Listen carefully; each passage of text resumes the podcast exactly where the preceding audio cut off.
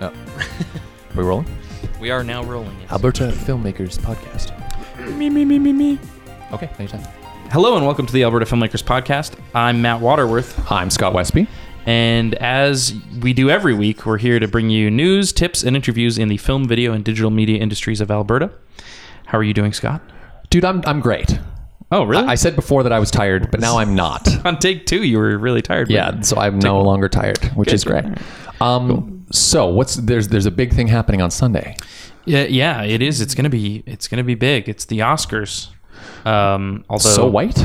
yeah, I was just gonna say hi, hello. Well, uh, a lot of yeah. people are boycotting. This You know one. what? I'm kind of disappointed in, in the Oscars this year. Yeah. Um, but we are going to have our official picks, and that you can hold against us this week Right, for yeah. the, what who the winner of Best Picture is going Yeah, to be. yeah. Um, and what happens if if one of us wins and the other does not? Oh, I don't know. I didn't think of that. We get to slap the other in the face. Mm, mm-hmm, mm-hmm. Is that fair? Totally. Totally. What, what can we do on the podcast that people can actually enjoy? Uh, We have to say something embarrassing. One embarrassing fact about ourselves. all right. Okay. Sounds good. So, um, What if neither of us win though? if neither of us win, then we both have to say embarrassing facts about Oh, ourselves. okay, gotcha. So, um, basically, all we're going to do is pick what we think is going to win Best Picture um, because we could spend the rest of uh, eternity saying embarrassing Yes. facts about me because I'm pretty terrible at Oscar picks. so, what do you think, Matt? I I like to um, start by saying what my what I wish would win, and and I wish it would be The Martian, and I know it won't be, um, but uh, I would also like to see Mad Max Fury Road win it. That's not going to happen, and the reason it's not going to happen is because the we were talking about this when it comes to last year's winners, Birdman versus. I think the best movie of the year last year was Whiplash, hands down. Um, but the the Academy is made up of a median age of 68 um, and it's mostly men and that movie was a movie about a, an older guy who was in the film industry and had a great career and i think the academy really resonated with birdman um, so thinking the same way uh, i think it's going to be the revenant Now, here's my question: Do you think Inarritu can win two in a row? you Matthew. yeah, yeah that's a good question and, and in I mean, if we were just looking at the Oscars, I would say probably not. But looking at the lead up to all the awards that he has won already, The Revenant has been crushing it, and uh, I hate you for stealing my answer because we obviously can't pick the same thing. So I'm going to pick uh, a bit of a dark horse here, and I'm going to go with Spotlight. I was gonna say Yeah. it could be Spotlight. Um, it's funny because this this specific recording of the podcast, we have two other people sitting at the table with Yes. us. One of them is Briar, and the other is our, our practicum student for the next few weeks, uh, named Cody Hendry. Um, and Briar literally just sighed uh, and shook her head when I guessed Spotlight because she knows that it's not going to win. And she thinks it's going to be Big the Big Short? Short. Really? Wow. You think it's the Big Short that's going to win? Didn't they win the production? The, they won Oh, they won the Oh, did Producers they? Guild. for the last like ten years.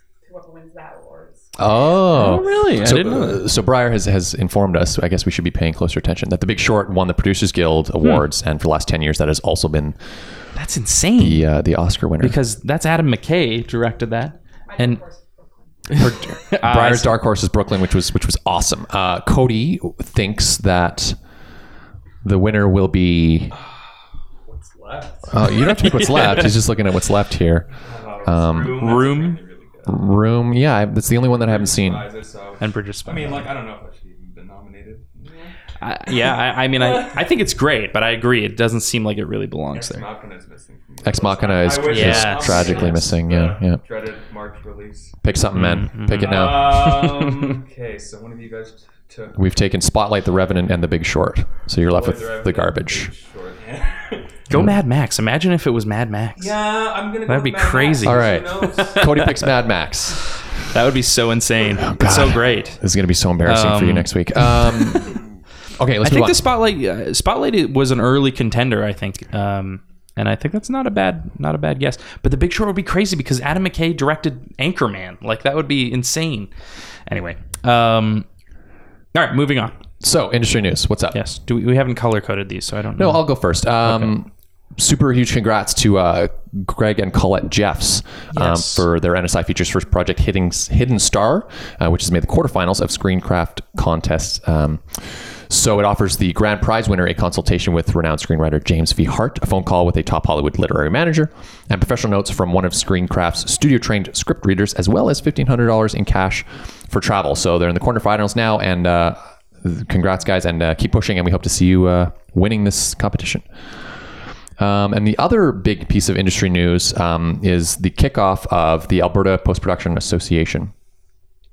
Um, who had their first meeting this month. And uh, Alberta has long had, of course, AMPIA, um, the Directors Guild, IATSE, um, the Writers Guild, and we've had a lot of representation uh, in a lot of sectors of our industry except for post production. Yeah. So um, the post production people from our industry have kind of gathered together and created the APPA, um, which is really exciting, and we we hope to see a lot from them uh, in the coming months and years.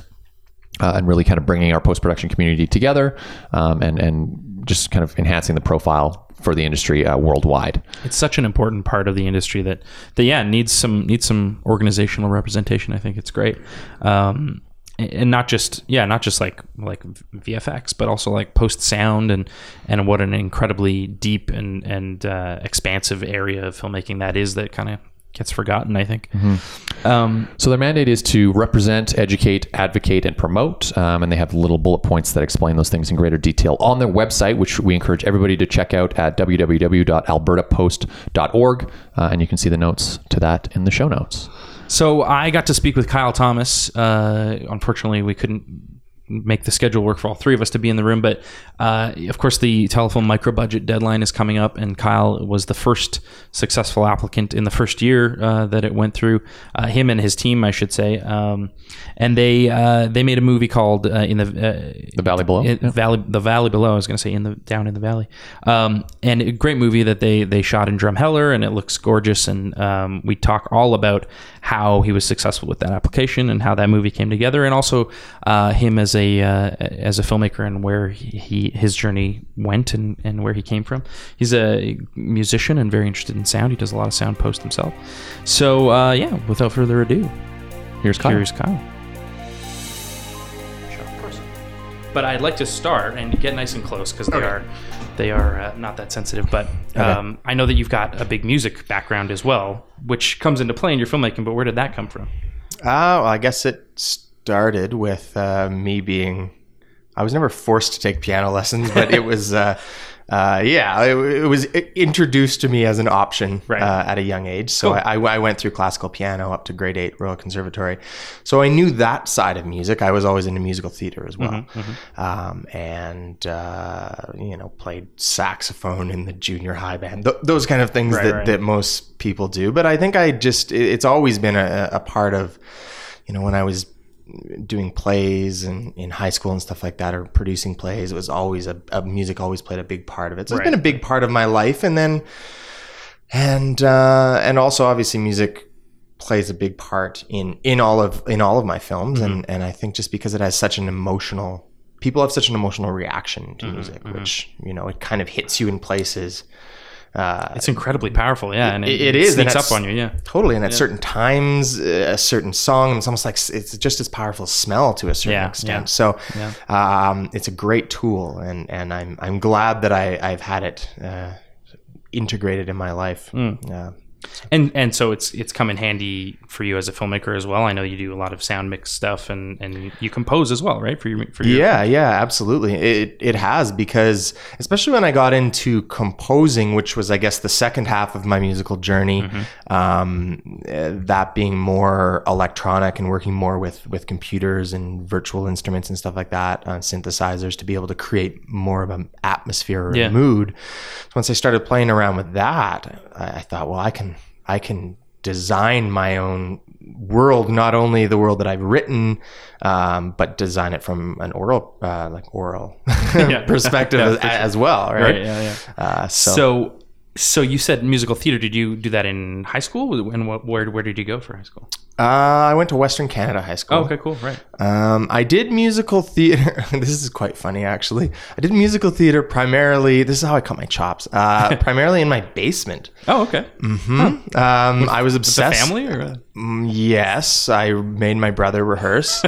uh, made my dad. Well, I was obsessed with the Phantom of the Opera, so that's sort of where the darker side maybe it came from. That's what my mother says at least. And uh, anyhow, I did. I think my f- my first basement production was uh, when I was maybe uh, in grade two or three. Oh wow! Holy. And then I think my last one, believe it or not, was probably like grade seven. So I'll admit to that. But I did maybe six different productions over the years. Wow. Uh, and by the end of it, we had like a boat that was moving and like my, my dad got dry ice and we had like a full.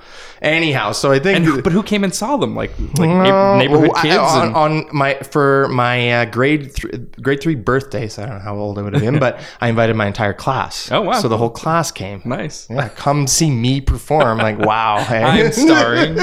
I'm starring. I wrote it. I'm a, um, but anyhow, and and no, and I did. Uh, yeah, I did musical theater in like junior high school or any, any of the plays. Um, I took voice lessons, so I was always singing, doing things like Kiwanis and competing for, uh, you know, doing show Showtime songs and Les Mis songs Right, and right, stuff right. like that. So cool. So that, that I think, but it all stemmed from the Phantom of the Opera. Right. and so it- I know West Canadian fairly well. I, I know Patrick Creary went there. I, I don't know if you know Patrick, but uh, we we ended up shooting a film there because of his connections at one point. But um, it's a it's a pretty uh, like well known national high school as far as I'm aware, right? Like, Yeah, in- in yeah. that- yeah. So Yeah. so and and is there because I know you're an actor as well. Yeah. So and was there an acting program, film program? Is Oh, that yeah. where you kind of got into film? No, in uh, theater. That was sort. Okay. It was a. Most of my high school was devoted to theater. That's where I spent most of my time.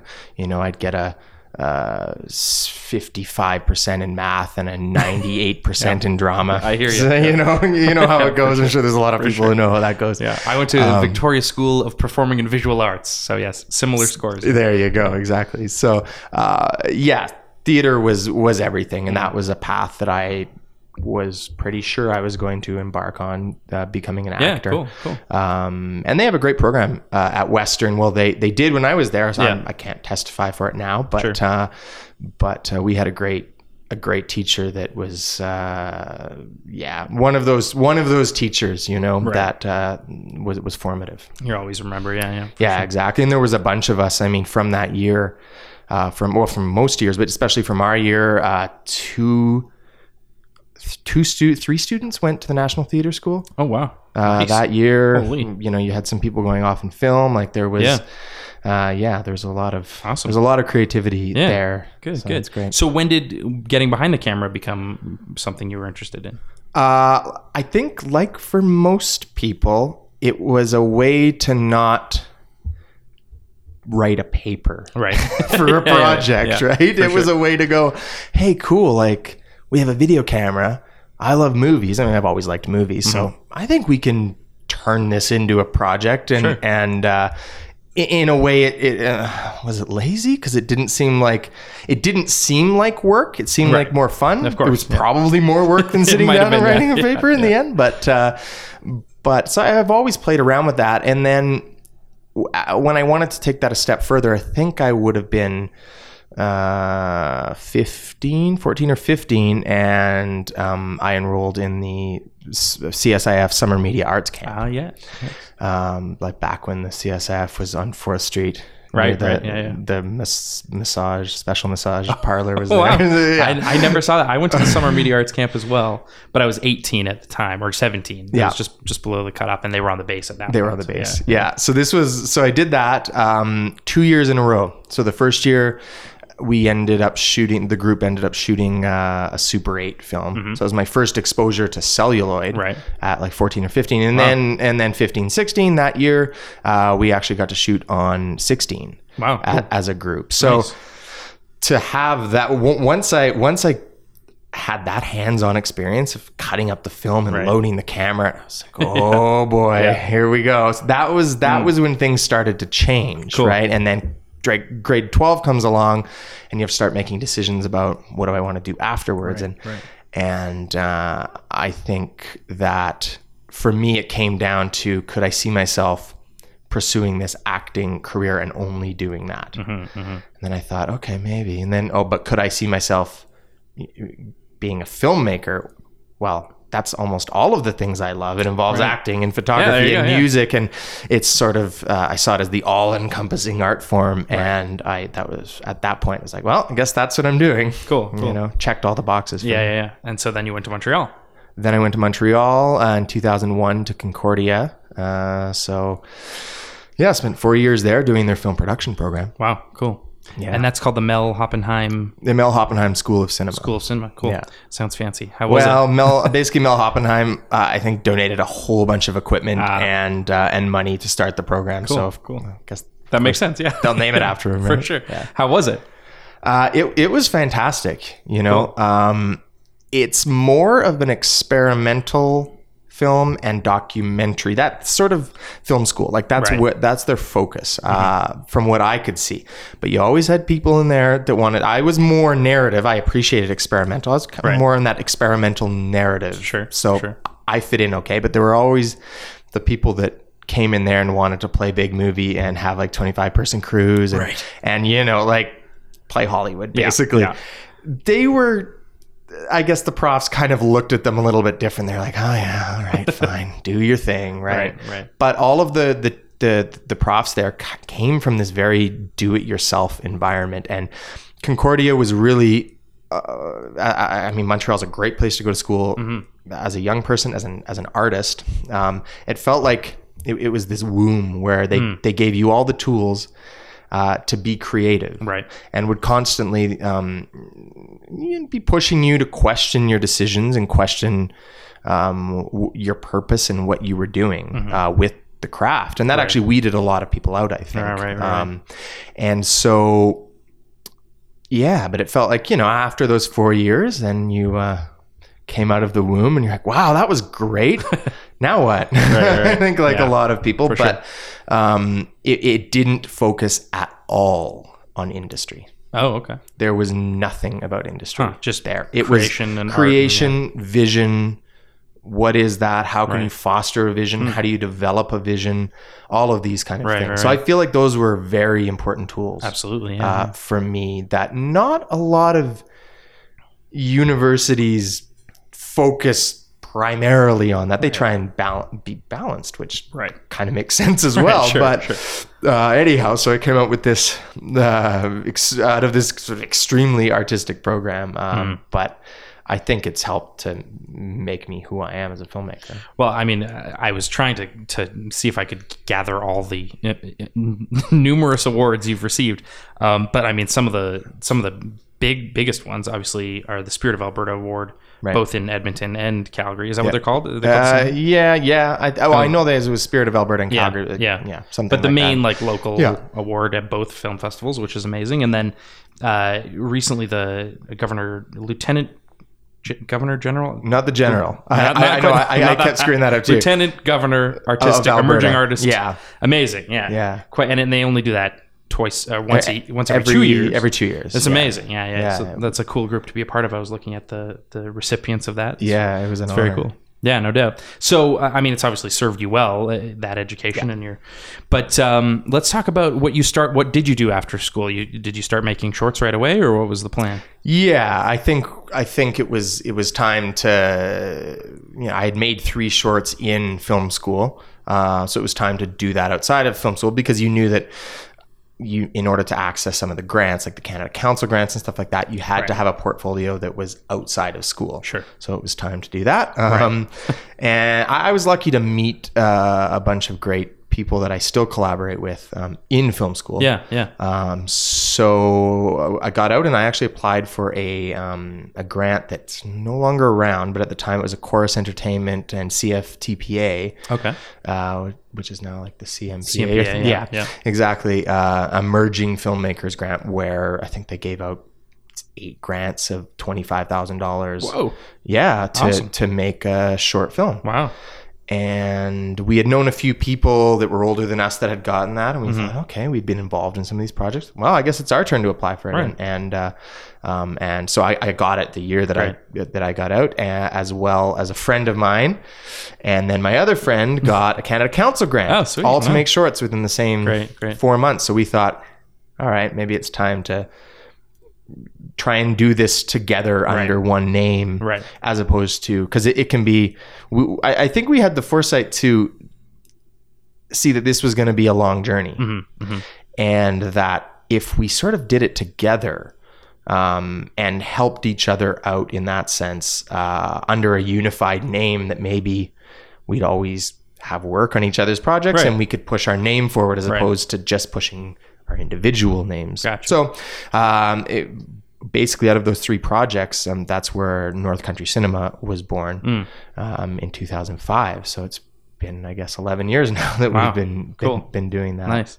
So, so, you- but you're here in Alberta. These filmmakers are. I know Sandy's one of them. Yes. Are in Montreal. Uh, San, yeah, out, out east. Sandy's from Ottawa now. He he's in Toronto, sort of. And uh, and then Nick at the time, who was part of North Country Cinema, um, now lives in LA, but he was Toronto, Oh. Montreal, Toronto. Oh, based cool. For, That's for, great. for a while. and then, of course, Cameron McGowan joined up as well. Cam McGowan joined up when when we realized that we needed. I mean, I I was out here kind of all, all alone, Right, and, right. and and we needed someone because we were a Calgary based company, Mm-hmm. and, and we chose to be Calgary based just because we didn't see a lot of that happening Mm-hmm. Right. as much. Where Toronto, Montreal, like you'd be one of many right.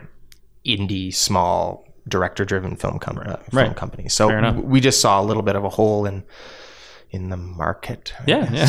Well, even though yeah. you know the we're market still being doing what it it, is, yeah. yeah, uh, for for passion. So Yeah. um, a- a- anyhow, so that's that's why we decided to to start it here, and, and so it made sense to bring somebody else in who was Calgary based. Cool. And I worked with Cam at 724, and of course, he had maybe some of that industry knowledge that you. Exactly that, that we lacked being just you know womb born Right. so he yeah he had more Yeah. of the the practical industry uh, c- connections as well and and and you know is very social and personable so Right. Cool. So, uh, so the first film. Well, So there were, I guess, three films. There were, in a yeah, there were a few. The very first one, which is, uh, I think, I guess, no long. Well, I don't know if it was ever available, but it was called The Last Chance Saloon. It was a gothic western film. Cool. Uh, coming in at 28 minutes. Yeah, like that's so that that was a first lesson learned. yeah. Uh, maybe don't make a 28 minute film because it probably won't play festivals Right, unless right. it's mind blowingly Right, good. So that was the takeaway from that. But it was great because at that point, so that was 2005. Um, we were still we shot it all on Super 16, so it was still all Cool. celluloid. Cool. wow. Um, It wasn't until 2009 that I had shot my first anything on, in, video. Oh, in, in, in a digital format. So And what was that? Um, that was a project. I was doing sort of a musical side project um, with a band that I started, sort of moody, darker um, stuff called Liminal State, and uh, I decided to make a short film of this album that we had made, basically, and and that kind of allowed me to access Canada Council Ah, money Nice. uh, to make this short film. right. Um, Through like a musical stream that would be. Yeah, I mean, it, well, it was no, it was film. I was making a short Oh, okay. film, but all the concepts and the themes in the album, I basically turned the album, which was more of a concept album, into a short Oh, film okay. Interesting. Cool. a- as a way to be able to have a visual accompaniment. Right. Right. Yeah. Nice. Um, so so that's that was yeah, that was in in 2009. Right. That's that's when that's when I did that. Cool, cool. And then, of course, uh, I was able to help out on a film called Not Far from the Abattoir. Yes. And that's been hugely successful and le- led to something a bit bigger, which we can talk about soon. But Yeah. tell me about kind of how that came together. that was I guess it was a bit of a turning point uh, for me, but it started as an experiment because all of these films. So the Liminal State film that I made, and uh, Gothic Western, and I made another short experimental movie called Ghost Town on Super 8 and all of these were very moody not really that narrative driven Okay. uh, involved heavy soundtracks and visual styles and and uh, and acting wasn't really a part of it. But I got to a point where I realized that okay, I mean, I, I think I know how to create a, a mood. Now I think I've I've done Right. enough moody films right. that I, I understand that aspect of filmmaking. But I started to really look back at my roots which was uh, you know acting Right. and i said no like I, I also understand acting but i haven't been able to get back to a point where I'm really focusing on acting. It was always just one of the pieces Mm-hmm. Right, right. involved in making a film, Cool. But not one that I ever focused on. Right? I was always about the cinematography and the sound design. Right? So I thought, okay, I'm going to make a film that basically takes away all of those other elements that I liked, which was heavy sound design, you know, w- weird atmospheric worlds and Right. and and you know, nice dolly shots and jib shots and stuff like that. I'm going to take all of that away and just focus on character and write something that's um, very simple, almost like a slice of life. So we'd shoot it handheld um, with minimal lighting Right.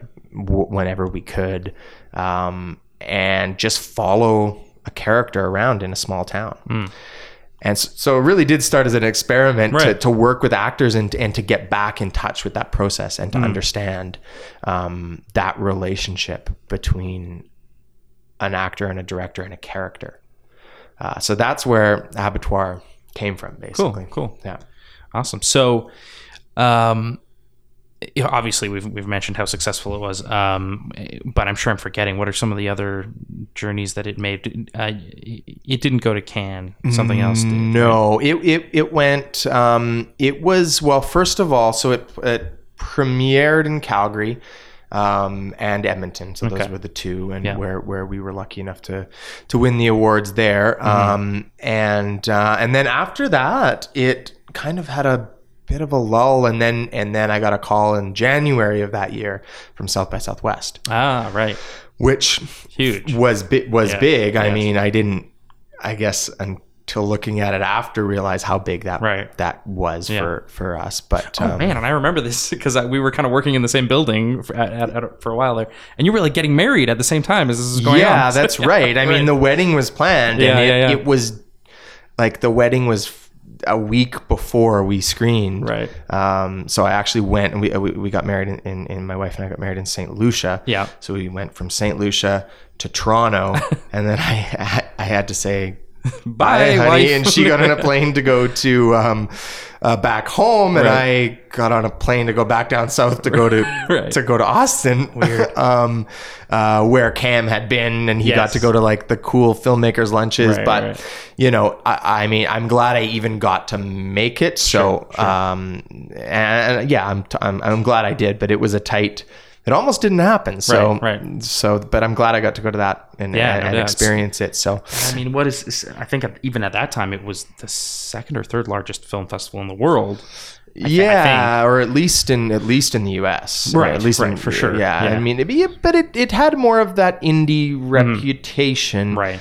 I mean, now it's kind of hard. You look at Sundance, Slam Dance, South by. I Yeah, mean, they're yeah. kind of everything's becoming mainstream for sure, Um, for sure. But uh, yeah, it, it it had a great vibe to it. I'm like, I love Austin. I'd been there before, and I've been there several times since. So Right, it was right. great going back there, and and uh, It seems like a cool town. it's sure. yeah, it is, and and you know the the film festival when I was there, it seemed very much like a filmmakers festival. Hmm. It was a place that you didn't talk business really. Um, you drank Tito's vodka and and beer at all these parties, and and met other people that you would maybe hopefully collaborate with in you know down the line or other like-minded people. So it had a really or- organic a great uh, vibe to it. So i really liked that. And i think it was because of that that we were approached by um, telefilm to bring the uh, the film to Cannes as part of their Not Short on right, Talent. right. Well, this, and this was not far from the Abattoir. Yeah. Right. Okay. cool. But you've had two then. Yeah. Wow. Yeah, I know. I know. I was lucky. Yeah, yeah. Uh, so yeah, they they asked us, and, and Not Short on Talent was sort of a. Um, I, I always I always like to to to make this distinction because I think a lot of people will say, "Oh yeah, yeah, I'm going to Cannes, got into Cannes, played Cannes." Right. Right. Well, we didn't play Cannes. If Not Far from the Abattoir got into official competition Hmm. at Cannes Right. or Directors Fortnight or Cine Fondation, I'd be in a very different place. Right. so I like to I, I like to make that distinction. Right. distinction. The telefilm has a. Telefilm has a showcase on Canada where, Right. where, where they um, bring these films. I think there were 24 films that they brought to, to showcase up and coming Canadian talent. And we were lucky to amazing. to be chosen for that. So we got to go to Cannes You get to go. That's pretty amazing. Well, we paid our way, but we went. no one paid for us. Right. That's another thing that, Yeah. that a lot of people should know. It's like, oh, that came out of pocket Yeah, on their fair old visa. Yeah. Um, but yeah, we, we we went and it was a it was a great experience. Just Cool. understanding the scope of international uh, cinema Mm-hmm. and Cannes being, I guess for me, kind of the top of the top. Right. Mm-hmm. I mean, it, it has so many films from all over the world. It also plays mainstream. It also has a lot of that. Right. Um, but it it's it's quite diverse and it's a massive, massive uh, festival. Mm. Yeah, and yeah. just to see all the films from around the world. I mean, English films are only a tiny portion of what they program. Right, of course. It was eye opening, and, and being able to meet with Telefilm when we were there, and and uh, having a few of the people from Telefilm watch the film and really like it, and having it stick out in their mind, sort Mm-hmm. Right. of helped us down the road. Of course. Yeah. right. And that's a great segue that I don't want to lose. But let's mention that you've you've done eight short films, I believe now. Um, well, there's been like, yeah, I guess more? including student films. Right, and North, North Country in Oh, general yeah. has done more. More, yeah. Well, well, more, I'm sure. Um, but not far from the Abattoir is is kind of an important one because of the way you used it to pivot into the Telefilm micro budget. That's right. And this was the first round of the Telefilm micro budget as well. yeah. right? So when we were in Cannes, um, that's when we got word that they were going to launch Oh, this nice, nice, this um, micro budget Great. program. So we sort of knew what they were planning on uh, on doing. That they were going to run it through um, either co-ops or um, f- film schools, right? Mm-hmm. Right, right. Uh, and so when, when I got back, I went to the CSIF and I, I said, "Well, do you know? Have you heard about this?" Like, no, I haven't heard about this. Like, Fava's on the list. Right. What? Fava's on the list? Well, well, here's the contact for you know Telefilm. Call them. Get on this list. No doubt. Because I want to apply. Exactly. yeah, for sure. So let's make this happen, and this is the only way I can apply right, right, right. because I'm a member. so, course, yeah. uh, so that we, we got that going, that that ball rolling, right, and in the meantime, finished a second or a second, uh, another short film called The Post. Mhm, yes, which that- which is the other one that went to point- Cannes, right? That was the other one that the following year, um, I you know sent it their way, and Right. and they said yeah, sure. So I went back to Cannes Nice. um, with that film uh, in in the Not Short on Talent, and uh, so that was nice to be Right. back two years in a row, see some familiar faces, Yeah. let everybody know I'm not going away, Right, You yeah, know, for it's sure. a push. So Absolutely. uh, and in the meantime, um, or I, I guess so, in, in October, I submitted through the CSIF for the micro budget Right. with a film called The Valley Below. And so, because of the timing, there's there's a new Telefilm micro budget deadline happening right now. Mm-hmm. Um, and so, you were mentioning the the co-ops. The way this this fund works, or the way this particular program works, is it, I, I think there are 31 or 32 organizations across Canada that are acting as these. Um, what would they be? Kind of a first stop Recommenders, right, basically. right, yeah. And so you leave that that organization with a recommendation from, in our case, CSIF or or uh, FAVA or wherever you might get it. There are quite a few, um, and then and then so that way, it's, Telefilm only has to look at 31 applications for Exactly. It's a way for for the first round of vetting to be done. for sure. Yeah, which makes sense. And so, um, so yeah, to, I, I and I and the research that I've done on it, I know that for people who may be listening who are FAVA members, uh, the Aboriginal language uh, or the Aboriginal component and the French language, FAVA both does both of those on top of the main component. Right. Uh, but CSIF only has the main component, so be aware of that. But so so yeah, what was your application like? What was the process like at that at that time? Uh, at that time, I mean, they they wanted everything. Um, Telefilm was going to put a, a heavy focus on what you were going to do with it, and they and they didn't want to hear the regular. Uh, oh, I'm gonna, I don't know, Festival run and get a get a distributor, right. get a you know a deal. Right. um, they wanted to see if we can invest uh, some money, which to them is not a lot of money, but to Mm-hmm. Yeah. some indie filmmakers, you know, sure. Mm-hmm. if they were going to give one hundred twenty thousand dollars out to eight projects, um, that's a lot to us. Absolutely, and and, and, and it makes yeah. perfect sense because, of course, Telefilm is in the business of giving films closer to two and three hundred or thousand or even millions Yeah. in some cases. Um, so, so yeah, what I think what our generation of filmmakers have been doing is making filmmaking a lot cheaper than it than it has been in the past. So it's cool that Telefilm and thanks to technology. Yeah, for because sure, I mean, if we were twenty years earlier, Absolutely. still having to shoot on film for sure. The only way you can go is that way. Totally, totally. So, um, so yeah, the uh, the uh, totally lost my train of thought the, because the, I- the, the the application Right, right. so But I- but and you- and oh yeah I said that they, they, they wanted um, uh, to focus heavily on your on, on your digital r- or your, Your release release, strategy, strategy, right, gotcha, basically right. and the whole application really revolved around a pitch video Hmm. which I just hate but but at the same time having to do all these pitch videos you, you know gets you thinking and, Mm-hmm. and it was a chance for us to put our faces on screen Right. and to to make the video good and, and and to put the energy through the video for sure. Um, so I think that the pitch video because telefilm doesn't actually read your script. right. That's this, yeah. something that they they don't. If your pitch video, your message, and your resume are strong enough and your budget's realistic, And your synopsis. I and guess. yeah, I mean, if they they, they have to like where the story is going, but you know, if they like you and they like your story, Mm-hmm. basically, um, then you have a good chance. cool. And so we kind of had that because we, you know, were had gone twice with telefilm Right. to to not short on talent and and um and my my story, which basically I I um I picked up from not far from the abattoir and I said, you know what, this worked. People liked this. This was successful. Right. Uh, from a production standpoint, I mean, we made that from for for fifteen thousand dollars, Yeah. right? From Yeah. w- with an AFA grant, Right. and I thought, okay, that was 16 minutes. So I said, okay, so let's say for 20 grand, you could probably do a 20 minute short if Right. it's simple like that. Okay, so if I need to do 80 minutes, that's four of those. Right. Uh, it's like 80 grand, right? So, like, okay, all right. That's doable. yeah, That's somewhat doable. Of course, there are things that when you're making a feature that change, it's not as simple as Right. multiplying a short film four times as I Right. might have thought, but it wasn't that far Although, off. yeah, especially the way you shot it, which was in segments, right? Yeah, we did break it up Yeah. in, into four different segments, four different seasons. Um, so yeah, four four different stories. Yeah. essentially four short Cool, films that that ended up all interconnecting uh, in, in the end. So I just wrote it with the same intentions um, as I did with Abattoir, which was character, character, character, Mm-hmm, and let's let's find some some actors that can that can do this and really make it make it happen. And and if it resonates the same way that it did with Abattoir, then we should be decent. Right, right. so that's that. That was that. So we, so we submitted it to uh, to the to the CSIF, and we're lucky enough to hear back in January that yeah, we did get that Mm-hmm. Cool. the recommendation. Right. And then it was the process of submitting it to Telefilm.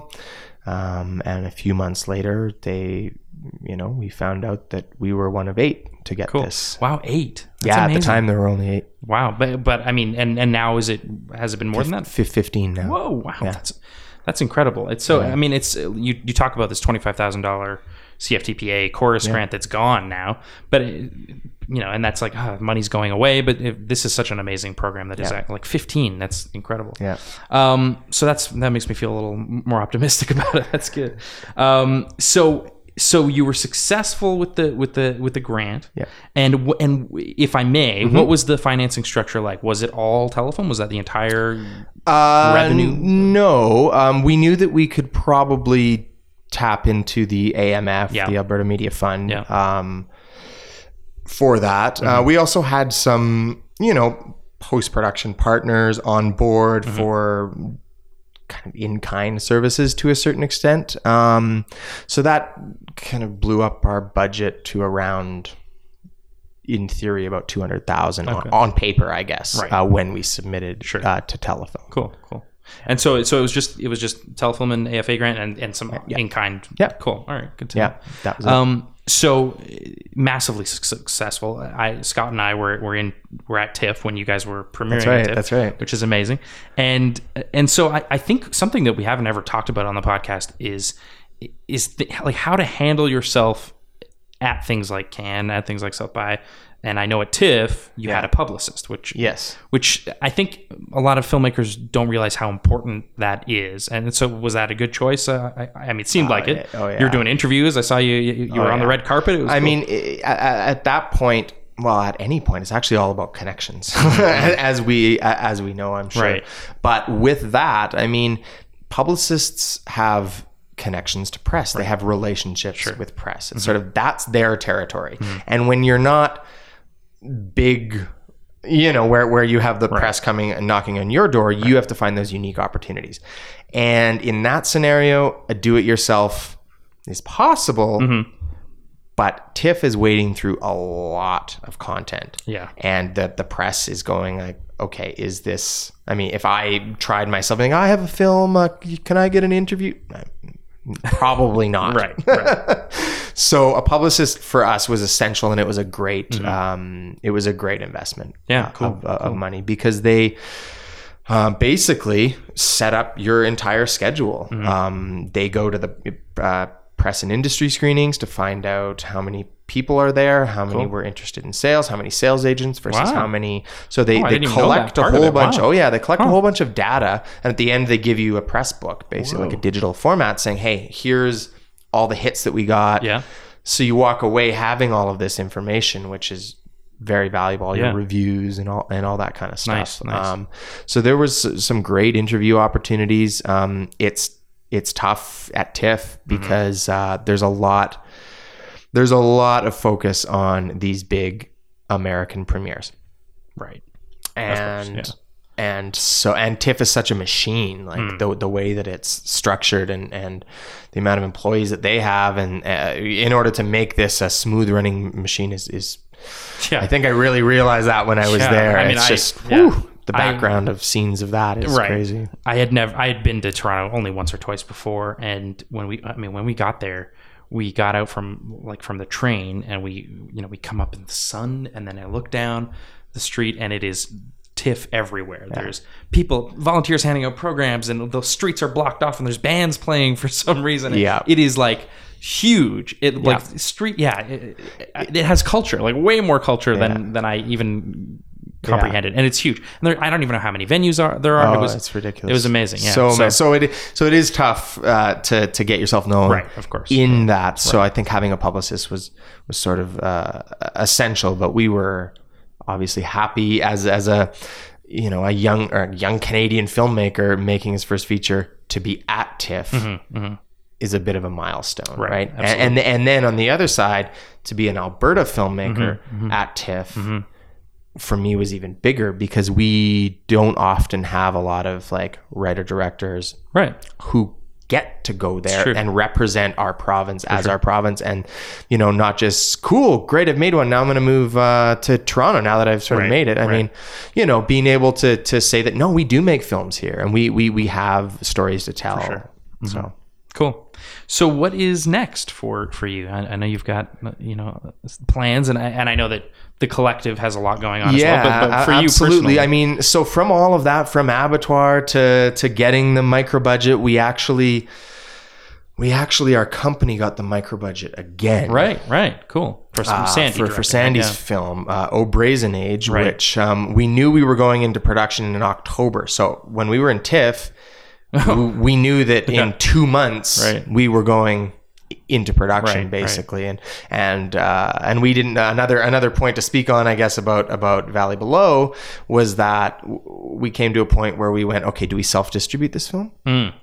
or do we try and find somebody to represent it? Ah, right because that that was that was in. big and and uh, we kind of wanted the experience of self distributing right, yeah. but we knew that 2 months later we were really going into production on So on, on another feature film and we were like we're not going to have the time because it's a full-time job i think yeah, to, yeah. to, to self-distribute so we we signed and that's when we signed up with a71 to, to, to get distributed at that point because we knew we have to focus on the next feature so Sure. pretty much right from tiff into uh, another feature which i uh, obviously I'm, I'm, you know produced because of North Country, and I was also one of the lead actors in Oh, in, wow. in Oh, that wow. film. Um, and so we did that, and and um, you know that whole it, it just felt like we were doing it all over again. Like okay, and then going the same timing, you know, shot Mm-hmm. Right. kind of in the fall, and and then all right, here we are in May, like submitting to film festivals, and it's just so now. Um, that that's done, uh, and we are actually self-distributing. Oh, cool. O Brazen Age. Nice. All right. Uh, Gotcha. So that's uh, And the other the plan there. So the other huge uh, nom- nominated awards that that I, I forgot for uh, oh, Valley. Valley. Below was two CSA nominations. That's right. Yeah. yeah, So so we got we got those as well, and got to go to the awards. and It was Mm-hmm. Yeah, yeah. crazy, and I think that uh, um, yeah, Kris Demeanor, who was up for Best Supporting Actor, Yeah. lost to John Cusack. Yeah. Oh, Yeah, yeah, yeah. great. It's uh, yeah, so Huh, annoying. Funny how those CSAs work, hey? Yeah, Hmm. Um, Yeah. But uh, it, it was just an honor to be nominated for course, those yeah. for, for those. Was he there? So, uh, Chris, no, uh, uh, John Cusack, yeah, God no. of course not. Yeah, No, don't no, give it no, to the no, guys who were there. No, no, no, none of them yeah. are there. That's just their. That's the way they roll. so, of course. Um, so yeah, when when this we we premiered um, Brazen Age uh, uh, in in Vancouver Mm-hmm. This past year, and and now are just sort of so things have finally settled down a Hmm. Right, bit, and it feels like. You know, when we stopped all of that, like we were just riding a wave and trying to like push, push, push, and Yeah. now that now there's a there's been some moments of stillness Right. where we kind of go, oh, oh all right, uh, what what do we what, now? what, do we do now? Right, right. Um, and I think that breathing space is uh, is essential because you know now that now that we have like two features as our company Yeah. under our belt, um, and, and as as an as a filmmaker, writer, filmmaker myself, it it it it it raises some questions at this point about what I really want to do next. Hmm. What what film do I want to make next? And I know that can actually they say sometimes it's harder to make your second feature Right. than it is your first I can, yeah, that's I like a imagine. sophomore album kind of thing Yeah.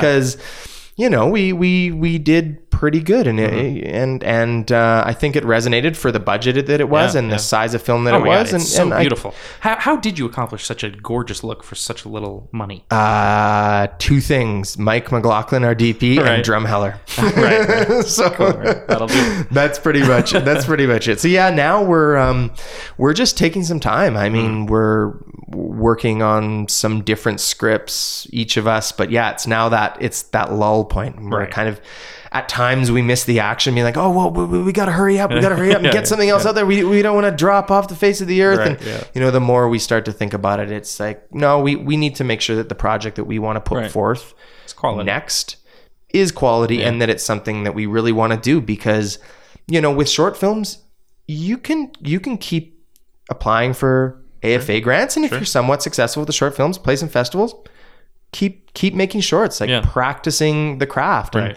and you know we I, I may go back to making some shorts at some Yeah, point yeah. but uh but features because of how long it takes and and especially if you want more money i mean if you're now dealing with half a million let's say or upwards this becomes a very different. Yes. beast it is no longer hey let's just try this out and see if it works and submit it to some festivals and and you know it'll probably be good Right. you're kind of dealing with more of that Right, right. industry side of things, which was also a very big eye opener for us, right? Hmm. We knew it was coming, but Yeah, uh, yeah. so I think now it's just we're, we're sitting back and and and just figuring out how to how we want to navigate the waters coming up, doing some writing and Yeah, uh, absolutely. And figuring out what that next step for for North Country Cinema is going to be. So, what uh, for for people who are maybe listening to this, thinking they're going to make an application for the micro budget? Mm-hmm. What are some What are some other grant tips you might you might have? Maybe in general, or maybe for the micro budget, Uh, let's see. because you've been successful with a ton of grants. I can't even imagine. How Yeah, Grant. Yeah, I mean, you have to know how to pitch it. Right. So you have to know the angle, um, and not just we're gonna spend the money here and this is our story, but uh, like granting organizations, like Canada Council, Arts Council Yeah, organizations, yeah. they like a little bit more. Hmm. They like to know why. Mm.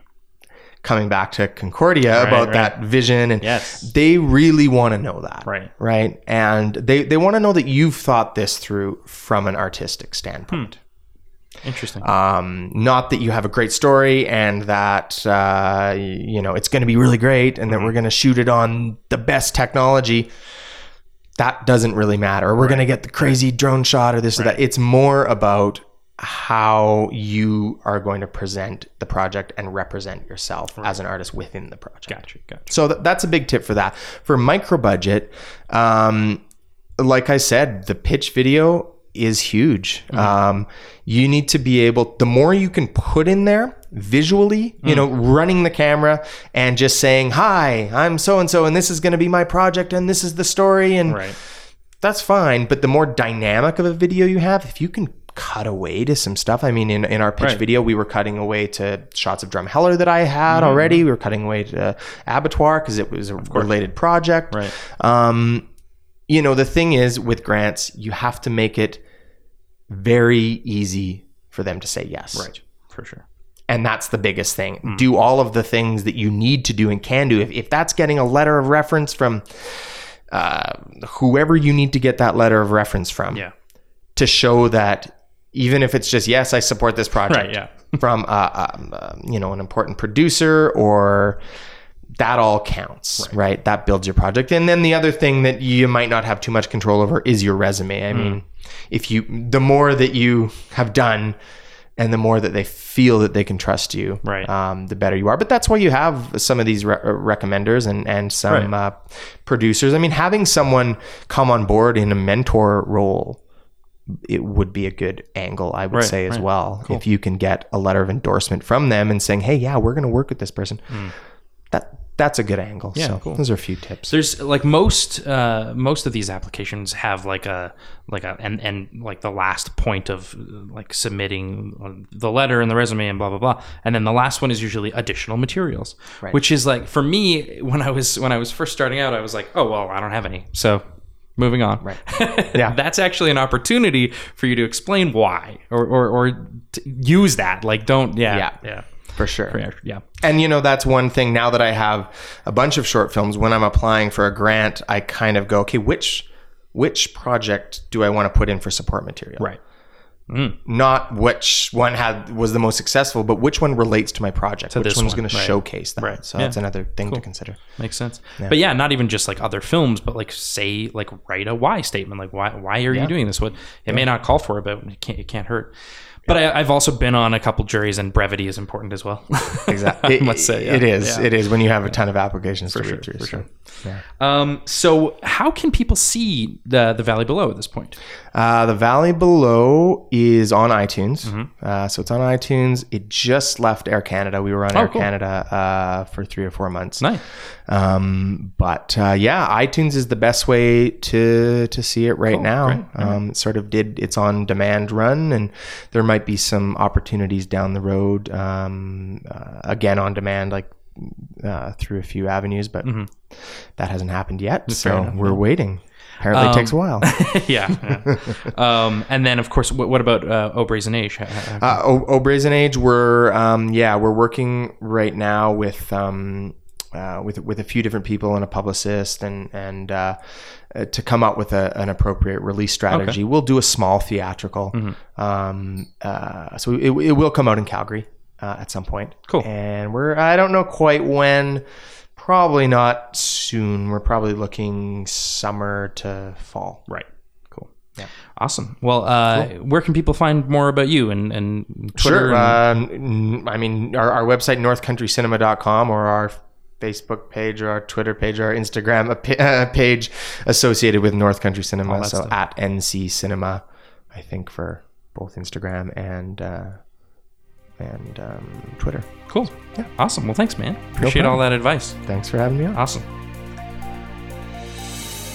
Well, thank you again, Kyle, for uh, for joining me and, and being on the show. It was uh, really informative. Lots of really good stuff in there. Really good tips about grants and um, yeah, I, I hope that there are some people listening who are going to be putting together their micro budget application uh, or maybe any kind of grant. And I think that was very useful for, for anybody. Yeah, he's a great dude uh, and super friendly and, and so so great for sharing all that information.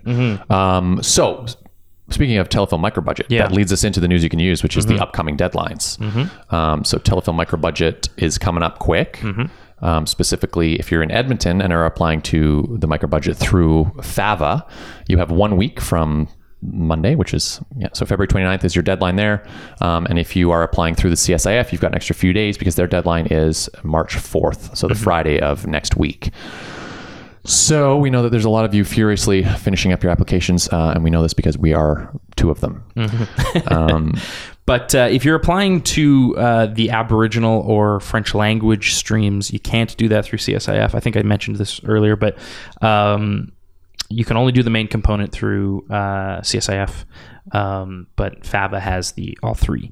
So uh, anyway, do your research and, and check out the uh, the guidelines for both your you know your group. What do they call that? The Your partner partner organization, yeah. and then also Telefilm's. You have to make sure you're hitting both of them because you're technically applying to both at the same time. So, uh, do your research and um, good luck.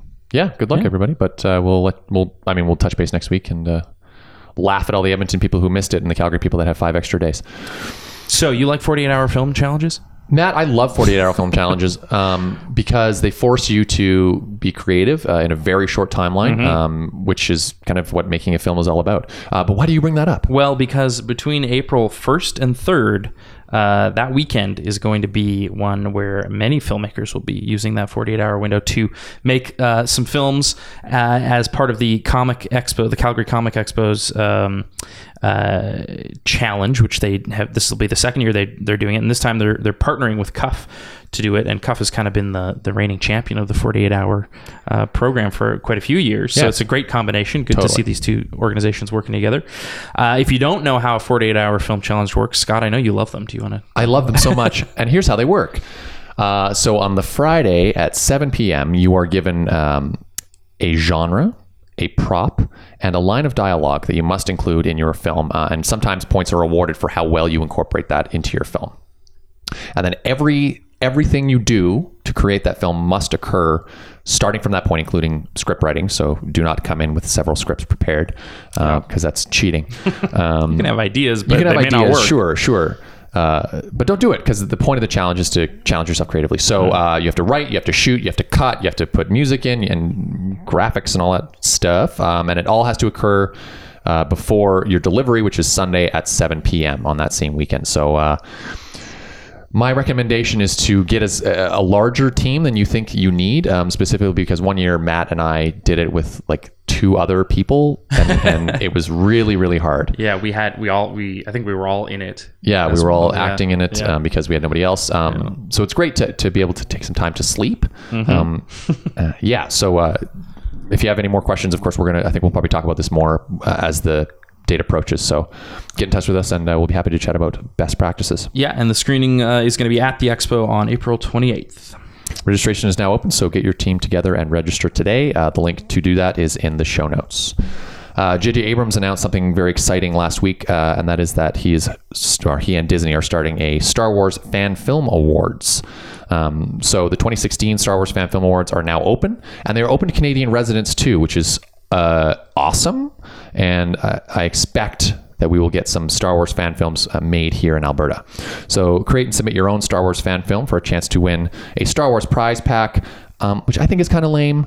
But uh, the fact that you would be in this um, film awards thing is probably the, the crowd jewel of the whole thing. Well, what if like Rey's staff is part of the the prize pack? I mean, that could be. It's not. I mean, you get some Star Wars themed merchandise, all right. uh, which would be cool if you can get that BB-8 uh, suitcase that you've seen, I'm Oh, sure, in the Disney store. Where you, it's for children, yeah, but I want one. Um, you can also get a limited edition print of Star Wars concept art autographed by the artist. I guess that's that's kind of cool. Uh, and a commemorative trophy. That's the shit. Um, and probably, hopefully, J.J. Abrams will be there to like high five you, but he probably won't. A J.J. Abrams high five. J.J. Abrams high five would be sweet. Mm. Award categories include Filmmaker Select, Best Animation, Best Non-Fiction Star Wars Fan Film. oh, interesting. Okay, so okay, I'm putting on my thinking cap now, which is because it's not what I expected. Uh, Spirit of Fandom, Best Comedy, Best Visual Effects, and Audience Choice. Submissions are open through midnight on uh, April or 11:59 p.m. on April 24th, 2016. So you better get started now. Um, and they say enter now, and may the force be with you. So the link to do that is uh, on our show notes, but it's also starwars.com, and I'm sure you'll be able to find it there. Um, and if I can make a recommendation, not everyone should have a lightsaber in their Star Wars fan film. I know everyone's going to want one, um, and there are a ton of tutorials online to figure out how to do that in visual effects uh, in post. Um, and it's actually not that tough, but um, try to not have it because uh, I think it will set you apart. I think most people will definitely jump on the lightsaber thing, which was my first instinct. Uh, but I'm not making one, so I don't, I don't really care. All right, what else is coming up? Uh, we've mentioned it a few times, but this will be the last time we mention the uh, red carpet affair that the Calgary International Film Festival is putting on for the Oscars. It is a live Oscar party with a big screen representation viewing of the award of the Oscar awards. Um, so you'll be like in the audience, kind of like like wearing fancy clothes, and and yeah, I think you get a meal and drinks, and um, it sounds like a fun thing. Uh, tickets are still available. Uh, looks like they're about seventy percent sold. So get on that link and uh, get yourself some some tickets to that party. It's, it sounds like a good time. Yeah. Uh, the 13th Calgary Underground Film Festival is coming up on April uh, from April 11th to 17th, and the Super Early Bird Festival passes are now available until March 15th for only 89 bucks. Um, so they put it as if you trust our programmers, and uh, I think if you're aware of the Calgary, Underground Film Festival uh, and are a fan of it, you probably do because they pick some really cool uh, and sometimes pretty weird stuff. Uh, jump on it because that's a great price for uh, six days of a festival. All right, upcoming screenings uh, in uh, Edmonton at the Metro Cinema, February 24th at 9:15 p.m. It's a film called uh, Wolverine: Ghost of the Northern Forest. Uh, and it's directed by Andrew Mansky. I'm sorry if I pronounced your name wrong, but uh, Compass Media is pleased to announce the world premiere of that film by Emmy Award-winning wildlife filmmaker Andrew Mansky. Um, and so you you can check out more information on uh, Metro's website. And uh, it sounds like a cool. Uh, X Men movie? yeah, it's an X Men movie. Oh, yeah, okay, yeah. sweet, sweet, sweet. Sounds like a cool uh, little film. Uh, I'm interested to see. I'm sure it's not actually an X Men movie, but it sounds cool. And uh, Emmy Emmy Award winner. That's cool. Yeah, that's sweet. Um, and if you've got some time right before that screening on February 24th uh, from 7 to 9 p.m. Uh, at the Art Gallery of Alberta in Edmonton, um, you can see Made Design Matters film series. Um, so this inclusive design film screening uh, is curated by Dr. Megan Strickfaden, and I'm sorry again if I've pronounced your name wrong. Um, and it includes local films from Edmonton and others that were made in New York, Belgium, and Vietnam. Um, represents different kinds of abilities, disabilities, inclusion, and exclusion through designed things and environments. Um, the whole goal of this uh, film series is to question, critique, and celebrate how designed things and dynamic environments enable, support, alienate, or disrupt people's behaviors uh, and relationships. So that's pretty cool. Um, pretty cool screening, uh, and you can check it out again on February 24th from 7 to 9 p.m. and find the link to that in our show notes. And then when that's finished, get in your car and drive as fast as you can to the Metro Cinema to There catch go, the yeah. Wolverine movie. Uh, there's also a film series called the Exposure Film Series, which is uh, brought to you by the Exposure Photography Festival. And it's a film series based on and focused around the art and politics of photography. Um, so the final screening is February 24th uh, at the Glenbow, Glenbow Museum. And you can find out more information about that in the show notes. We talked about this screening last week, but it's on right now uh, for a documentary called The Smalls Forever is a Long Time, uh, produced by Crow's Nest Films and directed by a dude named Trevor Smith. Um, and it follows the sold out cross Canada reunion tour of the iconic Alberta band The Smalls. Um, and this is currently playing at the Globe Cinema in Calgary from February 19th to the 24th. So only a couple days left to go check that out.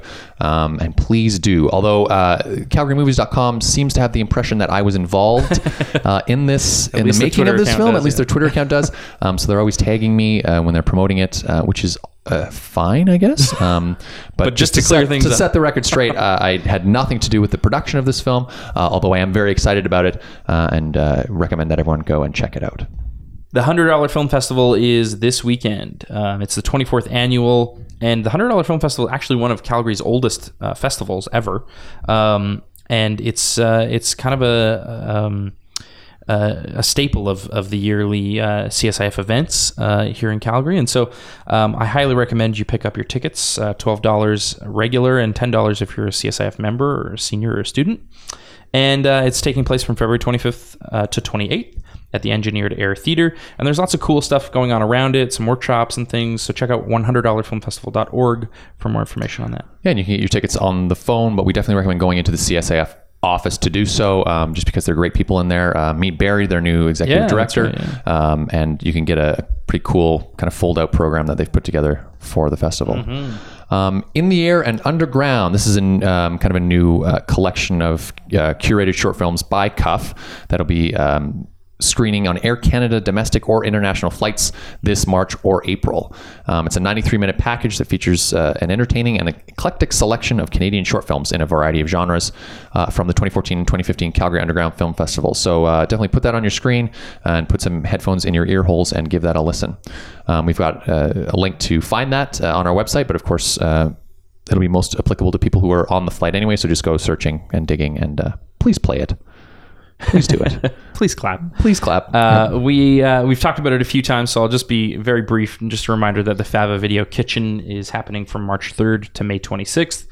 Uh, it's a it's an awesome program, but of course you have to have completed the um, uh, what's the? Do you remember what the yeah, the previous one is? main, main course. Oh, Yeah. is this no? This This, is the is, the first one. I'm Yeah, sorry. this is the I'm sorry. Okay, we've been talking about main course. This is the intro one you need to get into the the medium level. Um, and so, yeah, definitely take this one. Um, it's happening again from March 3rd to 26th. No class on April 24th. Um, it's it's a pricey one, but you do go from from beginning to end for a short film, and um, you make a six uh, four to six minute short film, and you do it all. You screenwrite, you you budget, you schedule, you cast, um, and it's a really cool program that's been running there at Fava for a long time. So definitely check it out, fava.ca. Uh, if you're in Calgary, the CSIF is putting on a single day workshop uh, by instructor Lindsay McIntyre called Handmade Emulsion. Uh, it's a one day workshop where you can experience a taste of 19th century darkroom magic and create an unwashed black and white silver gelatin emulsion on 16 millimeter film. Um, so if you're a fan of the uh, of celluloid film and you want to get, kind of get more experience with that medium, uh, this is probably the workshop for you. So check that out. And that's actually part of the hundred dollar film festival. That's one of the workshops. Right. Yes. Exactly. Uh, and it is this Saturday from 10 to 6 p.m. Uh, check it out at csif.org. Yeah, and uh, CSIF is also having their grip and lighting basics um, workshop. Um, so you're going to want to check that out if you're interested in um, learning more. Uh, the instructor is Thomas Martins, who's a, a really accomplished uh, lamp op and, and experienced student in, our industry. Great dude to learn from. And uh, of course, uh, it's happening from March 5th to si- 5th and 6th from 10 a.m. to 5 p.m. And uh, members are 170, non members are 210. So it pays to be a member of CSIF. Certainly does. Um, you can check out more information in the show notes on that. Uh, if you're new to the film industry uh, and you want to get on a film set, you are going to need uh, a card that proves that you went through the set etiquette and protocol course. So, this is a one day course um, that will teach you the ins and outs of being on a set, um, some do's and don'ts, some cardinal rules, um, and just things that you need to know before you get on there and uh, destroy something or, uh, or don't really know what the hell's going on uh, when you're just standing here and wondering where you should be. Um, so we uh, have promised that we're going to let you know when these courses are happening, and there is one coming up on March 5th in Edmonton. MacEwan University is putting it on. It's called Set Etiquette and Protocol. It's 100 bucks. Uh, it's a single day thing, and they're partners with IATSE, a local 210, to put that on. So check them out at macewan.ca um, slash. I'm not even going to go into this because this is crazy long, but uh, the link to it is in our show notes. Do it and get your ticket so you can get on set this summer. I'm not going to throw any names under the bus, but I know of someone who this was quite a few years ago who uh, was on, who lucky enough to be on set for for a movie that was shooting in town, and uh, was kind of just hanging out and I think maybe shadowing someone who was there, and he had brought his camera with him, and his camera had a flash. And he was just taking pictures of, of the set and stuff, and then they started rolling, and he took a picture of the people acting while they were rolling. So this flash happened. Oh my God. And then he realized immediately what he had done and just walked away and left. He left the set. He didn't come back. No, I think. He, Oh, okay. but he just didn't want Yeah. anyone to say, "What the fuck did you just do, dude?" So yeah, yeah. There's little things like that, but it's also sometimes um, people will do things trying to be helpful um, Yeah, that actually is a breach of etiquette. so, for example, don't touch any equipment that's not in your department or that Mm-hmm. you haven't dealt with yourself. But I mean, if you're if you're new to a set and you're just kind of keen and you want to help out, you might grab a case that you see people are moving um, and not realize that the case is open, and then the ten thousand dollar lens falls out and breaks, um, which is uh, just a sucky uh, thing to have happen, and uh, it, it has happened before. Oh, yeah. So, uh, important to take this course for your own knowledge as well as for that ticket. Yeah. Uh, there's only one thing to talk about in the shooting section of the show today, and that's the Sol- Sultrian. Salutrian. Salutrian. Yeah. Sultrian. Where are you getting that A? You know what? It's- Salutrian. I Yeah, think it's, it's a typo here. Oh, is a typo. Is there an A in there? No, no, it's just Salutrian. I don't know where you're getting the. Salu. It's because this is spelled wrong. It's S O L U. Okay, It's because yeah, when I put it back in the list, see Briar copies and pastes. I type and I'm an idiot. So Oh, I see. yeah, I typed it wrong. Uh, well, it's going to be shooting uh, expected to start April 1st, uh, and I believe we know that's a unit shoot for a, for a larger shoot. But uh, good to see Production in Alberta, as always. Job calls. We've been talking about this for a few weeks, but uh, it's worth noting uh, in Calgary, there's a company called Six Degrees that specializes in um, post production audio and music composition, uh, and they're hiring a full time producer and studio manager. Uh, we won't go into details as to what it is, um, but you should definitely check them out. Six Degrees. Um, Google the Six Degrees producer and studio manager, and I'm sure you'll find the job uh, on LinkedIn, etc. So Jeff, definitely check that out. Okay, let's finish up because we're boring people. Yeah, this is a long one. Um, I'm going to quickly recommend the Story Summit. Ampia is putting on uh, this this workshop, this two day event in Banff at the Banff Center, and uh, it's uh, presented by Ampia in partnership with the On Screen Manitoba and West Economic Diversification Canada about story technology and the sustainability of media content. So I know that there's going to be a lot of conversation about the future of media, some VR stuff, and a friend of the show, Dylan Pierce, is going to be a speaker. I highly recommend you uh, check it out. Yeah, and I We're gonna be there. We're gonna be there. Yeah, and if uh, if you're trying to get your networking game on, um, come say hi to us, and we will uh, shake your hand and, and chat about course. Uh, about us and about you, and uh, that's how it all starts. That's my recommendation. That's a good one, Matt. My recommendation um, is a lot nerdier than virtual reality filmmaking, if you can believe it. So I grew up playing a game called Dungeons and Dragons, and uh, my dad was the dungeon master. You didn't have a computer when you were No, I didn't. I didn't have a computer. No, um, and uh, he was he was pretty vicious, uh, and I died a lot, and I learned a lot about death and letting go. Um, but that's not what I want to talk about. What I want to talk about is, is playing Dungeons and Dragons today. Um, so I'm now the dungeon master uh, in in a little campaign that I that I play with Briar and, and a few other people and um, it's kind of a monthly thing. We get together and we play this game called Dungeons and Dragons, and it takes place in your collective imagination. Um, but the reason I'm recommending it is because it forces me as the dungeon master to be uh, improvising storytelling. So you're kind of you're kind of screenwriting and directing, um, and you're acting all at the same time, and you are creating. An entertainment experience for an audience who are the players. Yes, it's interactive. Yes, they're helping you drive the story, um, but it also kind of forces you to adapt to the choices that they make um, and put things in great, vivid description. And the better storyteller you are, the better experience that your audience is going to have here. So um, it's a great. Every time I finish, I, I played on Friday, and every time I'm done with a session, I'm always like, "Damn, this is really great! Um, a great filmmaking exercise, a great storytelling exercise." So, uh, if you have never tried Dungeons and Dragons before, I recommend doing that. Uh, put a group together, buy the the books, or or find them somewhere, and uh, and just try it out because it's it's actually a lot of fun and uh, not as cultish as it was portrayed to be in the '80s. And no, we don't have a suicide pact um, or it- worship demons. Is it like the community episode? you know, Briar doesn't like that. apparently. yes, I mean it is. It, it in a very basic sense, yes, it is. It's not. Uh, they take it a little bit hardcore. I, I like to. I like to pretend it more takes place in a bit of a realistic world. Um, where magic is actually kind of rare and special, um, and not just something that everyone that everyone just throws around like Right. like candy. Dan Harmon does a live podcast uh, at the Meltdown Theater in uh, in LA, and uh, every week they play about 15 minutes of Dungeons and Dragons at the end of every episode. Yeah, I know. I know. Spencer Estabrooks also is is a big Dungeons and Yeah, Dragons yeah, fan. Um, and if you're interested in that, you can check out One Hit Die, which is his Dungeons and Dragons inspired Oh yeah. web series.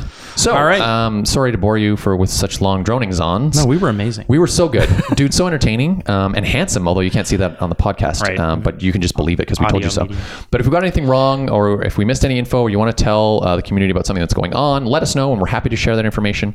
Uh, or if you have an idea for the podcast, or you think that uh, you would be a great guest and you want to come on, get in touch with us. And how can they do that, Matt? email would be the best way, and that's hello at abfilmcast.ca. And uh, you can reach us also on Twitter and Instagram, Facebook, uh, SoundCloud. It's all abfilmcast And of course, you want to subscribe on iTunes. And if you like the show, do you like the show? I like the show, and, and what I've done is I've given us some some five star ratings. Oh, that's nice. um, because it, uh, it bumps us to the top and it means that we're more discoverable to filmmakers who are trying to get into the industry. So Mm-hmm. um, please do that. And uh, thanks for listening. Now go, make make something.